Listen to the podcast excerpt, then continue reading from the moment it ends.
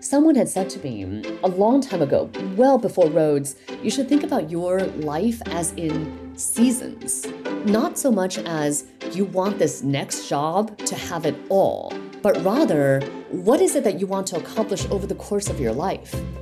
Today I'm talking to Dr. Leana Wen, an emergency physician and public health professor at George Washington University, and also, amongst many other things, contributing columnist at the Washington Post and CNN medical analyst.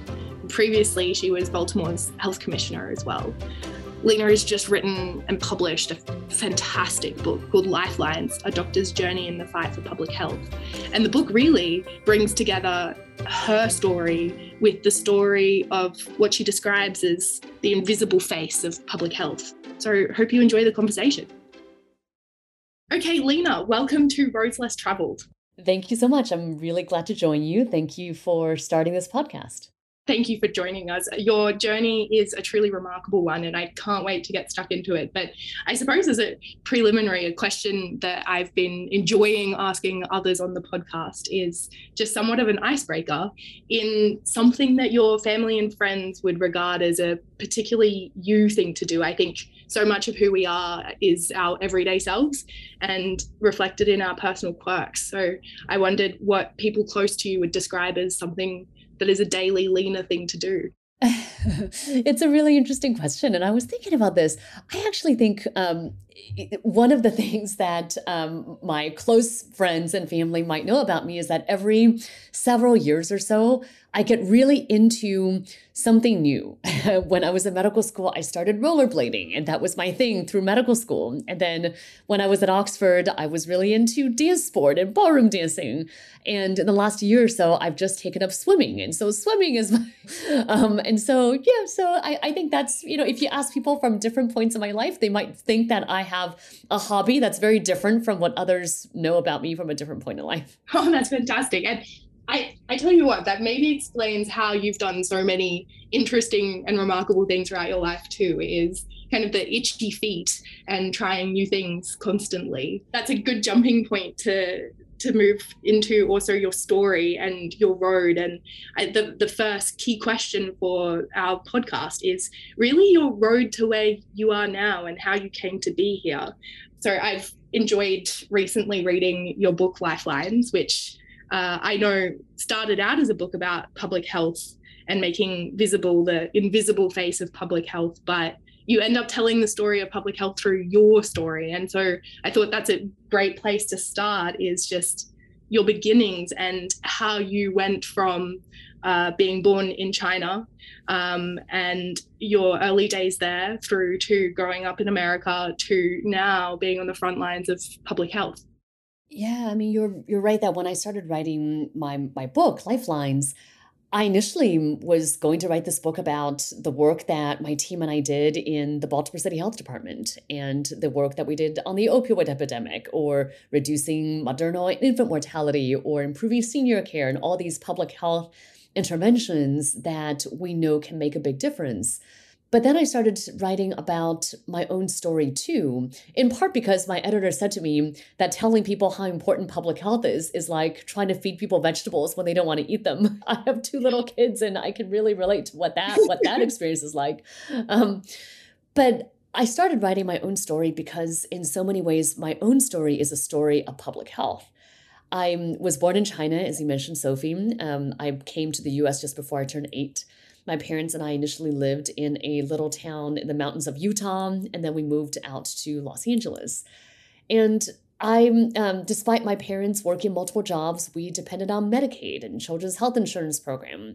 When my mother was pregnant with my sister, she depended on WIC program, and we had um, at different points um, public housing. Uh, I went to public school throughout, including college, and all these things were, in a sense, a form of public health because we know that health is not just about health care, it's also about education. It's also about the housing that you have access to. It's also about so many other things in your life. I knew for a long time that I wanted to be a physician. But I really didn't have a concept of public health until I was in my medical training. And again, saw for myself how people's health uh, is influenced by so much else. I mean, I remember treating a little child with asthma, for example, who came in all the time with difficulty breathing, but he wasn't in the ER because he needed a better inhaler. He was there because he and his mother were experiencing homelessness and they were going in and out of different shelters that um, where people smoked. They were living across the street from an incinerator. At some point, they had a row house where the row houses around them, the units around them were vacant and were full of mold. And so helping my patient also meant being attentive to these other conditions in his life. And that's what initially drew me to public health. So the work that I'm doing now is I work clinically. Um, I'm trained as an emergency physician. I do urgent care um, now. Um, I also teach the School of Public Health at GW um, at George Washington University in DC. Um, and I'm doing a lot of work on bringing public health to a broader audience through writing for the Washington Post and working for, for CNN. I would say that, you know, one of my mentors, um, uh, Al Sommer, um, the former dean at, at Johns Hopkins, says that when there's a fork in the road, take it. In terms of the road to where I am now, there's no way that I could possibly have drawn out this path. And I remember actually at Oxford that a lot of us had a lot of anxiety about where we should go next. And I think that advice about taking the fork in the road is the right one because you never can know exactly where things will lead you but you should always do something that's impactful right now. Mm, oh, there's so much to unpack there. I, I wonder if we could take a few steps back in that um, I found very powerful the, the very beginning of Lifelines, where, and also, well, the beginning and end, I suppose, of Lifelines, where you talk about beginning with the concept of Chiku and ending with Congressman Elijah Cummings' quote of the turn your pain into passion and your passion into purpose. And I wonder whether we could unpack a little bit more the the role that your very beginnings might have played in both, well, I suppose your parents and your grandparents doing what you described as eating bitter um, in order to eat sweet. Um, but then also your own experiences of hardship and um, and adversity, I suppose, what role that might have played also to leading you to, to find your vocation in public health. Yeah, I cited my longtime mentor, uh, the late Congressman Elijah Cummings from Baltimore, many times in the book and talked about the influence that he had in my life. So much so that I named my first child Eli after Congressman Cummings. He liked to say, as you stated, that we should be channeling our pain into our passion, and then that passion becomes our purpose. And I think about this a lot because we can't always control what happens to us and the circumstances, the adversity that we are presented with. In fact, we may have very little control over these things that occur. But we do have agency, we do have control over what we do with that experience. And so many of the most important things that I've done and the things that I'm the most proud of occurred because of some significant adversity.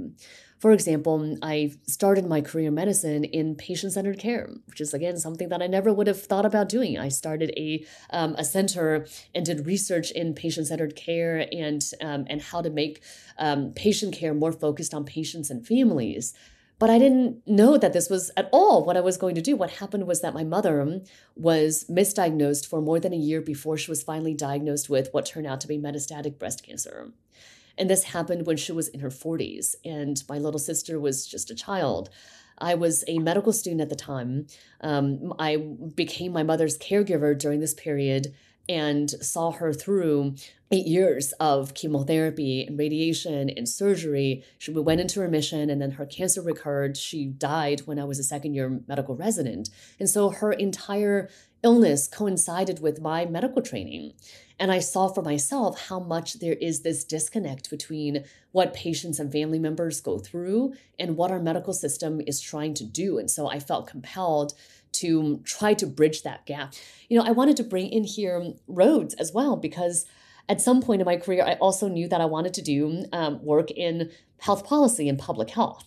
But I really didn't know how I was going to pursue that path. And frankly, I had a lot of insecurities associated with this. I mean, I didn't come from a background where my parents knew people, right? I mean, well, I just didn't have connections through my family. I didn't even know how one would get started on this track when that was not what I was learning in medical school. And the other issue, too, was because I had started my own college so early, and and also there were many parts of my my past that I just didn't face. I mean, I grew up, for example, with a severe speech impediment. I was really ashamed of so much of my own identity, and I really didn't have friends. And I mention this because at some point, serendipitously, I read Bill Clinton's autobiography, where specifically talked about his Rhodes experience as the time that he got exposed to all these people, to the world of policy, and also made his best friends in life. And I said, "Oh my goodness, that's what I want." And so, um, and so I applied for Rhodes, not having known any Rhodes scholars, not having known really what this process was going to involve. And you know, again, I think this experience that was so meaningful to me, being part of the Rhodes community, came to me because of adverse experiences too. Well, you've taken us straight into the important turns and bumps and sliding doors moments part of the, the conversation and brought up a couple of things that I, I was really eager to hear more about, um, including Rhodes uh, and the, desire to make relationships at Oxford through Rhodes. Uh, but then also before that, I was really eager to tease out more the the kind of the move before and after Oxford into public health and in in finding a profession that you describe as having an invisible face and very difficult to identify just how you how you enter a profession like that and find a discipline um, that is your vocation when it's quite difficult to to see that going in. And so i wondered if you could talk us through a little bit more that that move in stepping out from i suppose in some ways the box of medicine into something that is a little bit more uncharted and unclear to see where it might take you in wanting to get into the public health and policy space yeah, I think there are a lot of paths that are more straightforward. For mm. example, if I wanted to be an interventional cardiologist, eh, which is something that's very important. So this is not to knock anybody who does anything else, it's just to say that there is a path to doing that. Or if I wanted to become a academic physician and write a lot of papers and have my NIH funded lab, I mean, it's a very difficult path to go through, no, no doubt, but there is a, a path that's chartered. You know what you need to do to get there. It's much harder, I think, for people who want to do policy um, and in public health work because there's not one path. But I think that actually brings up um, a, a point that I wanted to, to get to in this conversation because someone had said to me a long time ago, well before Rhodes, they gave me this piece of advice that I didn't quite understand at the time. And I actually didn't fully appreciate this until I was through medical residency. I'd gone to medical school and then Rhodes and then uh, and, and then residency, and it took me years actually to process this. And what this person said to me was, you should think about your life as in seasons, not so much as you want this next job to have it all, but rather, what is it that you want to accomplish over the course of your life? And will this next job help you in your way there? Or even maybe it's a chunk of what you want to do, but it's not everything. But then maybe with your next job, you get to do something else. And I actually, over time, this became really comforting to me because otherwise, especially coming out of my residency, I had, my classmates and I were thinking that our next job had to have it all. Instead, thinking about this, thinking about this as over the course of my life and my career, I want to practice medicine and do some research and do some policy and raise a family. And maybe in the next job that I have, I get to do two out of these five things or one out of these five things. And so um, I ended up, my initial um, switch to doing not just clinical medicine was in, as I mentioned, in patient centered care and in research. And then I had the opportunity to run Baltimore's health department and did that. And so, so I think it just was, it, nothing was, oh, in five years, I want to have this job but rather, what is it that I'm doing now that can fulfill some element of these, let's say, five or 10 things that I want to do over the course of my life? Oh, that's very powerful. Very useful, actually. I think some advice that actually very helpful for me just right now as well. So thank you. I, I suppose actually talking about one of those experiences that you brought up just uh, just then in working as the Baltimore City Health Commissioner, you wrote in the book about how initially when you heard about the opportunity, the first thing that came to mind was the how unqualified you were. And I suppose this comes to mind for me now because my, my question is how do you recognize those opportunities as they come up and kind of grab them with both hands as the the opportunity that might take you into ticking one of those various boxes that you want to tick throughout the course of your life how do you uh, how do you see those for the moments that they are well, I think it's keeping your eyes open. And frankly, that's something that anyone who is part of the Rhodes community would already be very good at. I think it's also not underestimating yourself.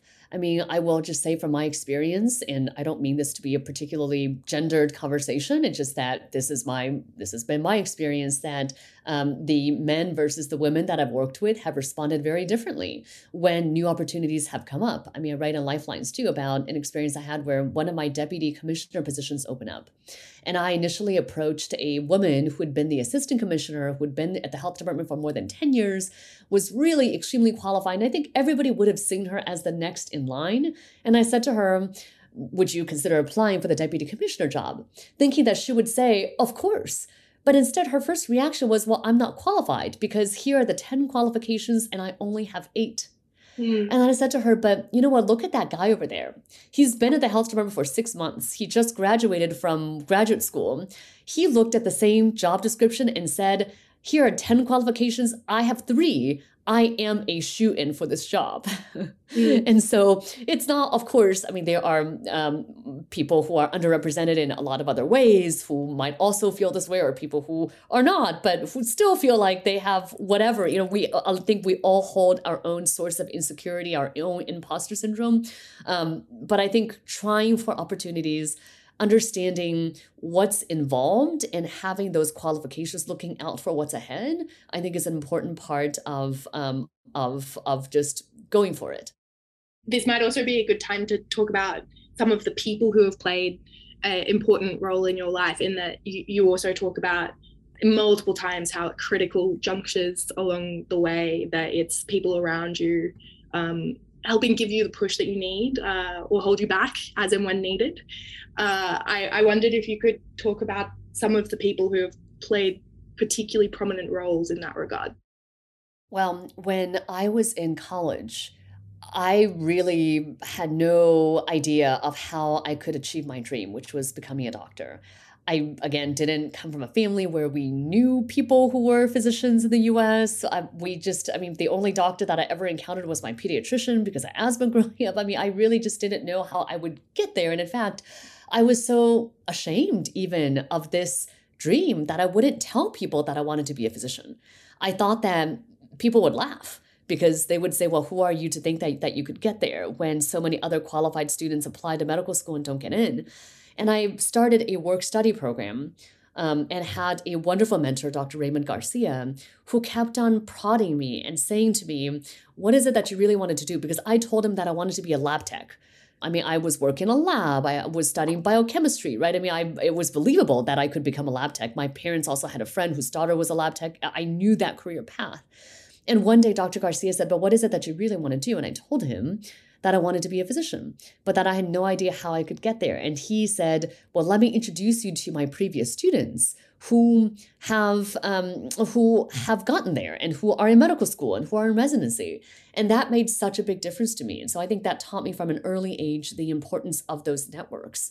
Um, other people who've walked with, walked with me on this journey i'm so fortunate to have met my best friends at oxford um, Aaron Mertz was actually my closest friend. I met while I was interviewing for Rhodes. He and I were the two people who um, were selected out of our uh, out of our district.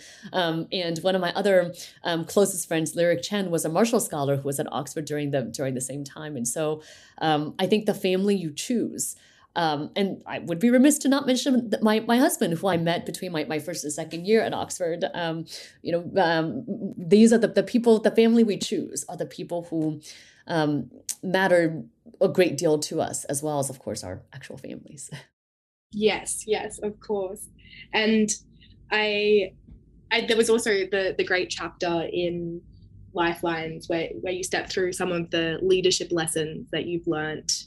Um, I think in particular from your time as the Baltimore uh, Health Commissioner, but maybe more generally as well. So you talk about Mayor Rawlings Blake, and I found really powerful the the discussion there about the the motto of "Do not let the perfect be the enemy of the good," and then also Congressman Elijah Cummings, who we've already discussed a little bit as well, but in in the importance of celebrating success. I think those two things I found really, really powerful. Yeah, I mean, I, I appreciate that. I, I've mentioned in the book in Lifelines about the lessons that I learned from other people, um, and um, and I take them to heart. I mean, sometimes in public health, as in so many different fields, it feels like you have to start you have to do everything because everything's related to each other. And then you often get a sense of decision paralysis because where do you even begin?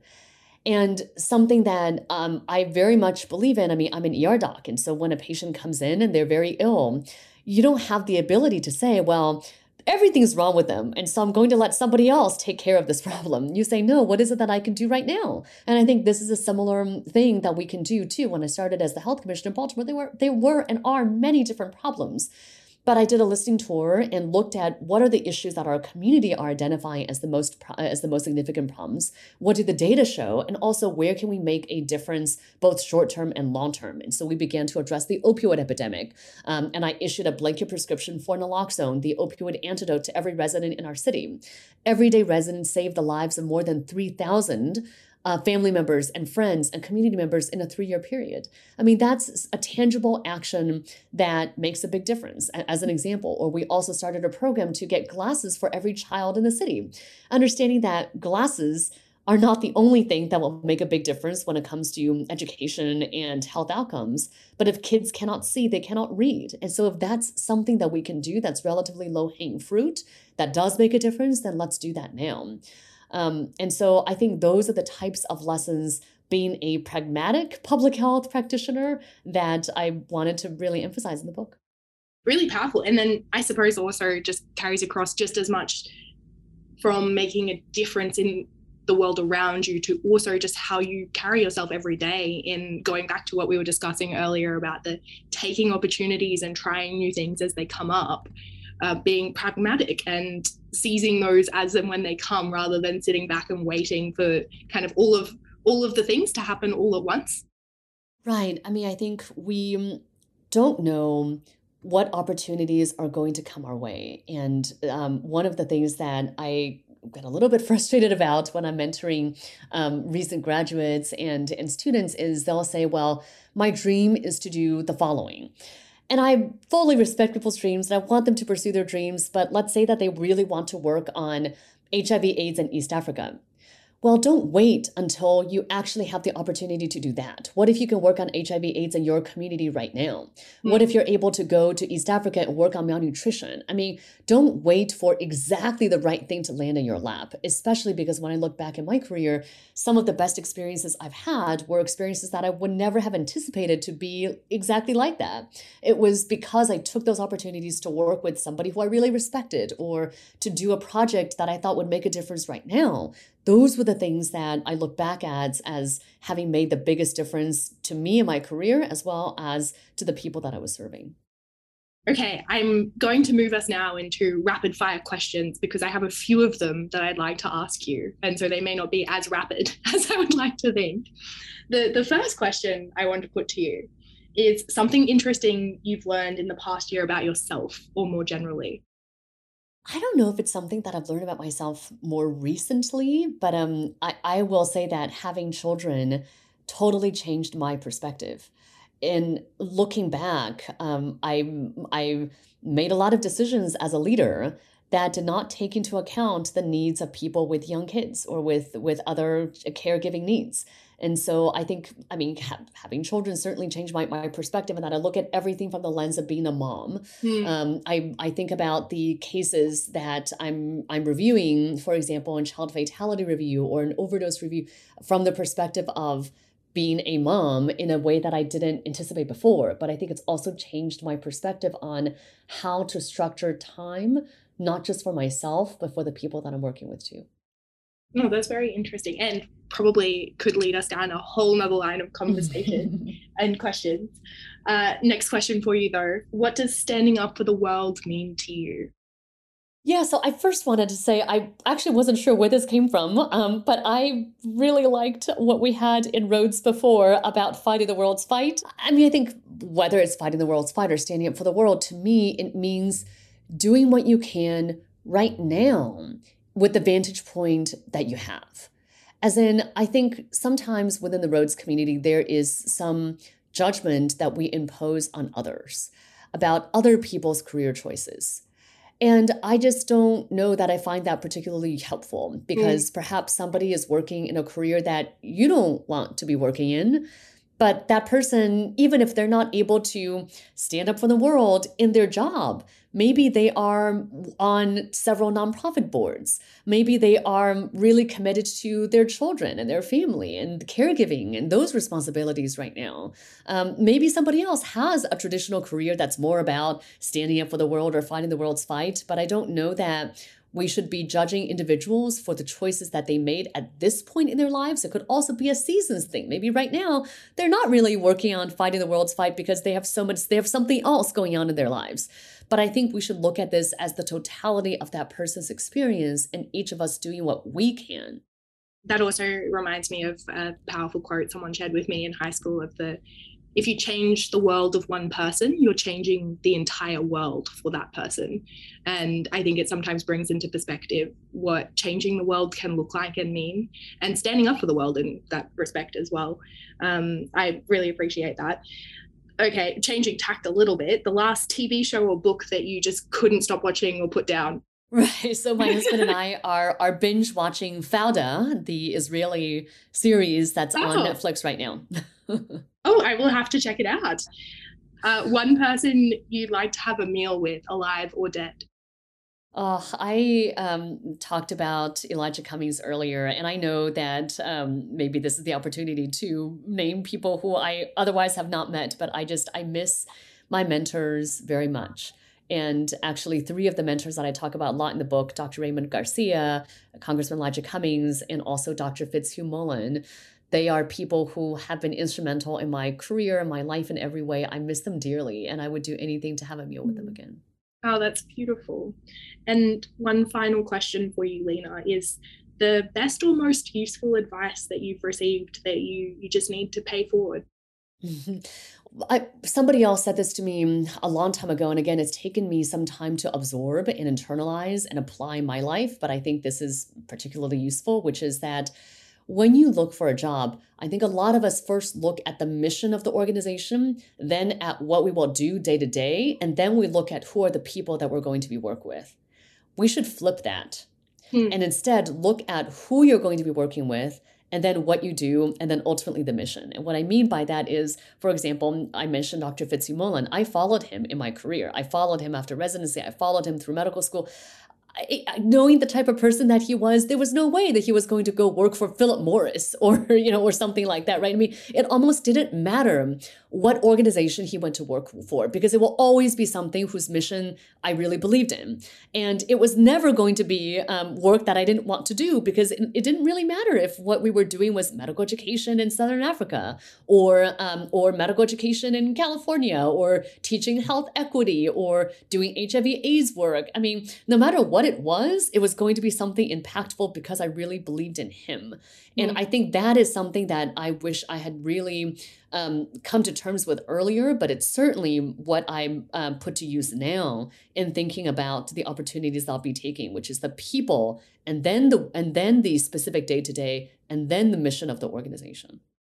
Mm, that's something that's come out in a couple of other conversations that we've had on the podcast too. Very powerful. Start with the people well, Leana, this has been a fantastic conversation. I've really enjoyed talking to you. And my recommendation for everyone listening would be to just pick up a copy of Lifelines. I'm not a physician, I don't have a background in medicine, but I just couldn't put Lifelines down, which I think is an inability to put down the story of your life and your vocation, Leana. So thank you for sharing that with the world and for sharing it with us today on the podcast as well. I really appreciate this, Sophie. Thank you so much for your work, for highlighting the stories for so many of us in the Rhodes community, and thank you for helping to build the Rhodes community as well. Thanks, Leana.